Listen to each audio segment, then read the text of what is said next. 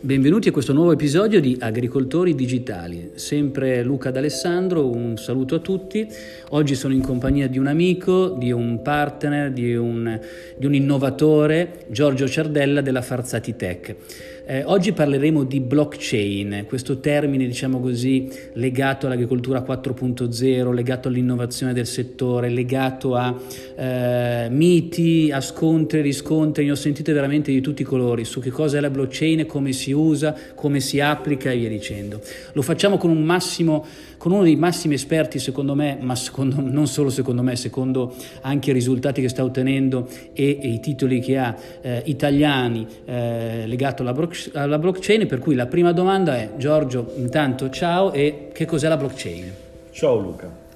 La blockchain è uno strumento digitale che nasce con uno scopo ben preciso, quello di creare sicurezza nel transito delle informazioni e nella conservazione, soprattutto delle immutabilità d'origine dell'informazione.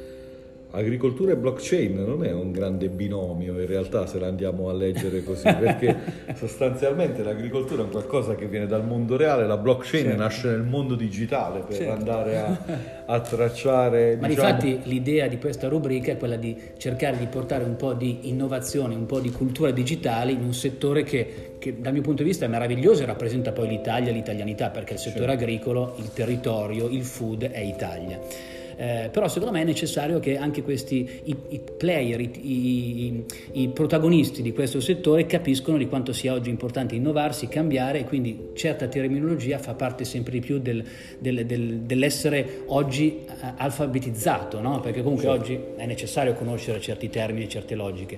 Per cui siccome in futuro si parlerà sempre di più di blockchain o già si sta facendo in maniera preponderante eh, in agricoltura, è giusto che eh, fare, cominciare a raccontare raccontare, evangelizzare diciamo così, il settore in questo senso. E quindi era per questo. Ti ricordo di parlare perché io poi ragazzi so quanto sia preparato Giorgio, quanto sia bravo e quanto sia estremamente tecnico, no? Eh, però mi piacerebbe che oggi tirasse fuori la sua semplicità e, no, la... e, raccontasse in maniera estremamente semplice che cosa sia la blockchain. Assolutamente sì e tra l'altro voglio eh, mettere, porre un accento su, sulla necessità di alfabetizzare soprattutto un settore che di tecnologia ne, ne ha vista poco e ne subirà tanta perché è, un, sì. è un'evoluzione che ha una crescita quasi esponenziale e, penso che in agricoltura potrà essere solo un, un plus che eh, darà beneficio a 360 gradi a tutto il comparto. Sì, sì, sì. E quindi alfabetizzare è importante, confondere meno, nel senso che termini come blockchain o IoT piuttosto che tutti questi neologismi certo. che stanno entrando nel mondo dell'agricoltura molte volte confondono e spaventano.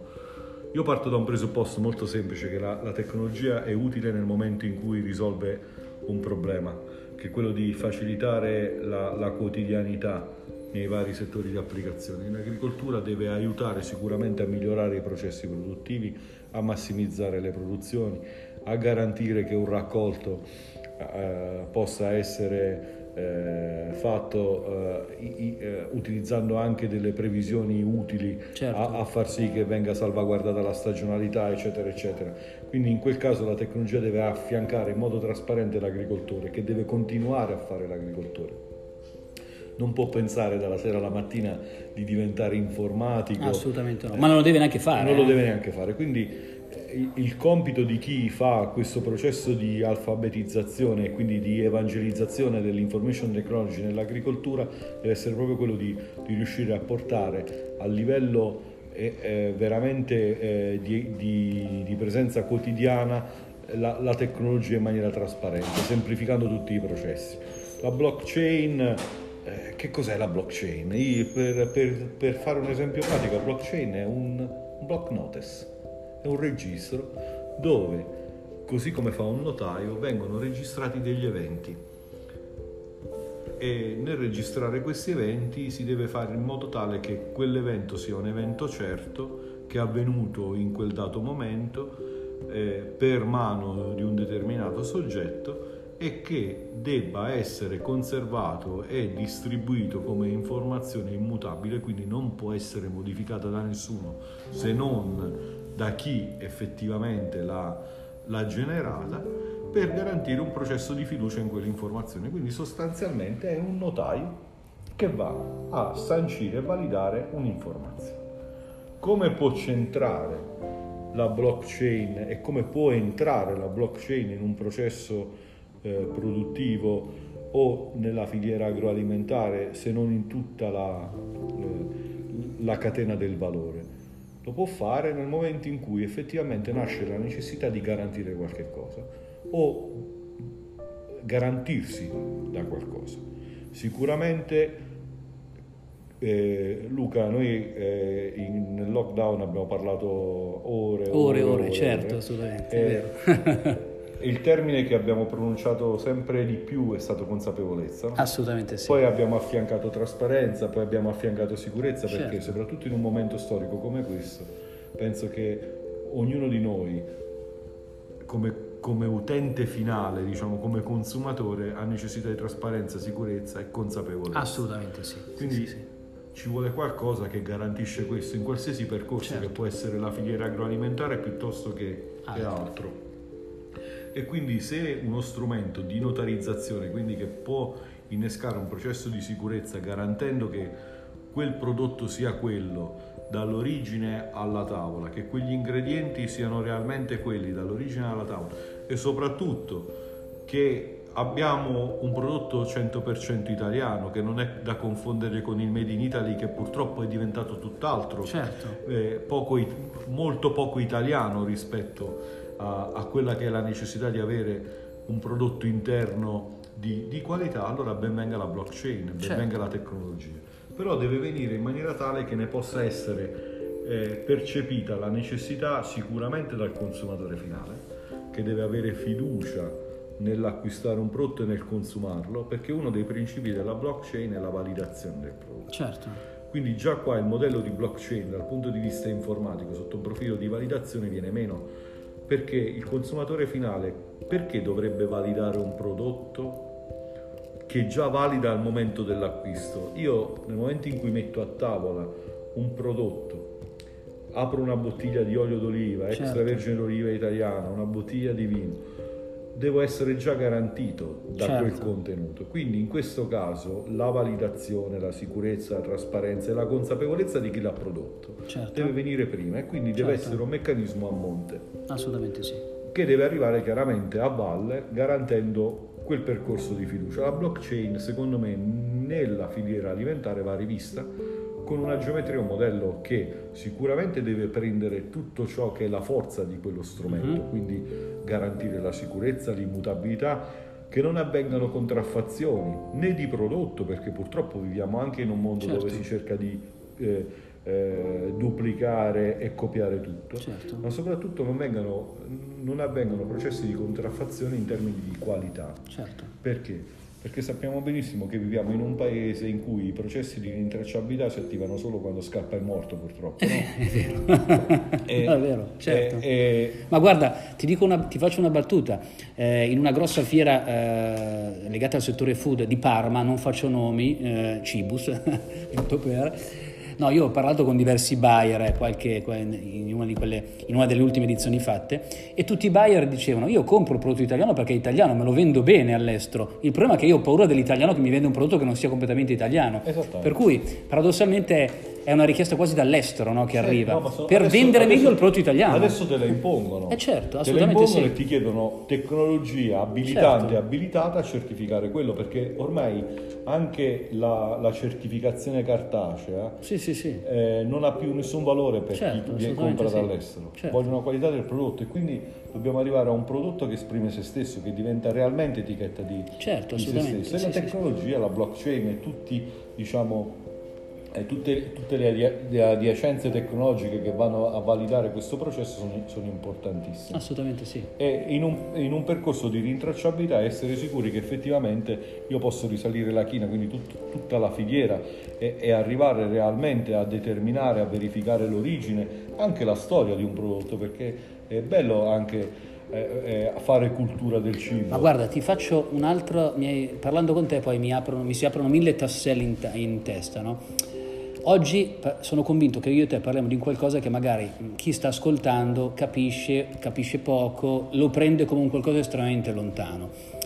L'altro giorno vedevo una copertina di Forbes del 2007 in cui c'era Nokia, l'amministratore delegato di Nokia, che diceva un miliardo di clienti appena acquisiti. Chi ci batterà mai? Parliamo del 2007, sono passati 13 anni, tu hai un Nokia qua, conosci qualcuno che ha un Nokia?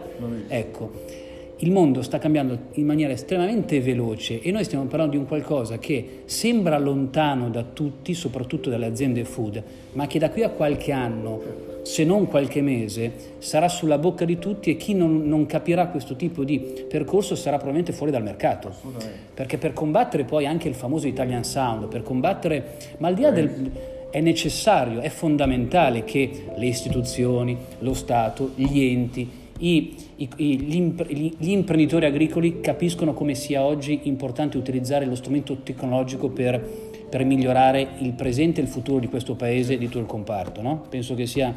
Ma lo, lo, eh, lo, stiamo vivendo anche in diversi settori, cioè, eh, eh, per esempio la filiera olivicola che eh, oggi sta avendo grossi problemi, certo, grosse difficoltà perché pur per avendo, i tagli, no? per i tagli diversi. Per i tagli diversi, ma soprattutto per un prodotto di altissima qualità che noi riusciamo a produrre, però per, per una mancanza eh, di alfabetizzazione non tanto tecnologica, ma proprio di, di crescita culturale dell'agricoltore, certo. che lo vede come prezzo a bottiglia e non come prodotto che non è un, un, prodotto da condimento ma è un nutrimento perché l'olio d'oliva è un grande nutrimento soprattutto a, a, a, a ha una, una serie di proprietà eh, che sono eh, fondamentali per la, per la, nostra salute. Oggi eh, chiaramente siamo sconfitti dalla concorrenza extraeuropea solo per una ragione di prezzo, perché non siamo riusciti a fare cultura nella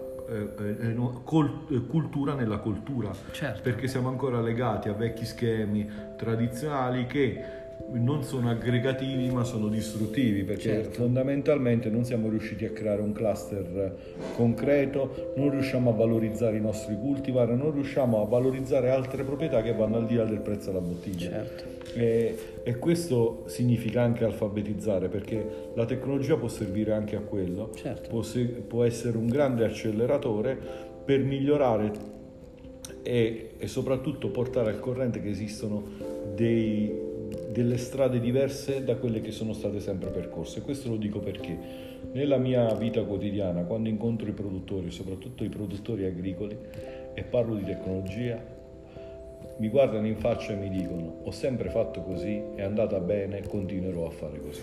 Non si rendono conto che c'è un altro mondo sì, sì, che sì. sta crescendo e che li sta atterrando certo. purtroppo. Allora, o entrano nella consapevolezza che il mondo è cambiato, ma è cambiato realmente, certo. non sarà più come prima, o saranno certo. degli agricoltori che saranno lì a guardarsi le loro piante. Ma difatti io dico sempre bisogna passare dall'agricoltura all'agricoltura. Esattamente. No? esattamente. È necessario è che fondamentale. è fondamentale oggi, è si fondamentale. parla molto oggi di formazione ed è fondamentale oggi capire che, che è un asset per ogni imprenditore, per ogni azienda formarsi e conoscere e soprattutto avere una mentalità aperta che non vuol dire cambiare tutto, vuol dire però migliorare, migliorare, migliorare. innovare, innovare, semplice, innovare significa migliorare quello che c'è, non significa sì. inventarsi qualcosa di nuovo. Ma di fatti, guarda, io sono uno che è abbastanza tecnologico, odio eh, leggere i libri su supporti digitali perché a me il libro piace ancora cartaceo. Per cui io dico sempre, guardate che la tecnologia va eh, serve per migliorare un processo, un percorso di vita o di attività in base a quelle che sono le tue esigenze, ma devi essere, eh, ma non per forza devi utilizzare eh, tutto in maniera tecnologica. Sicuramente oggi non puoi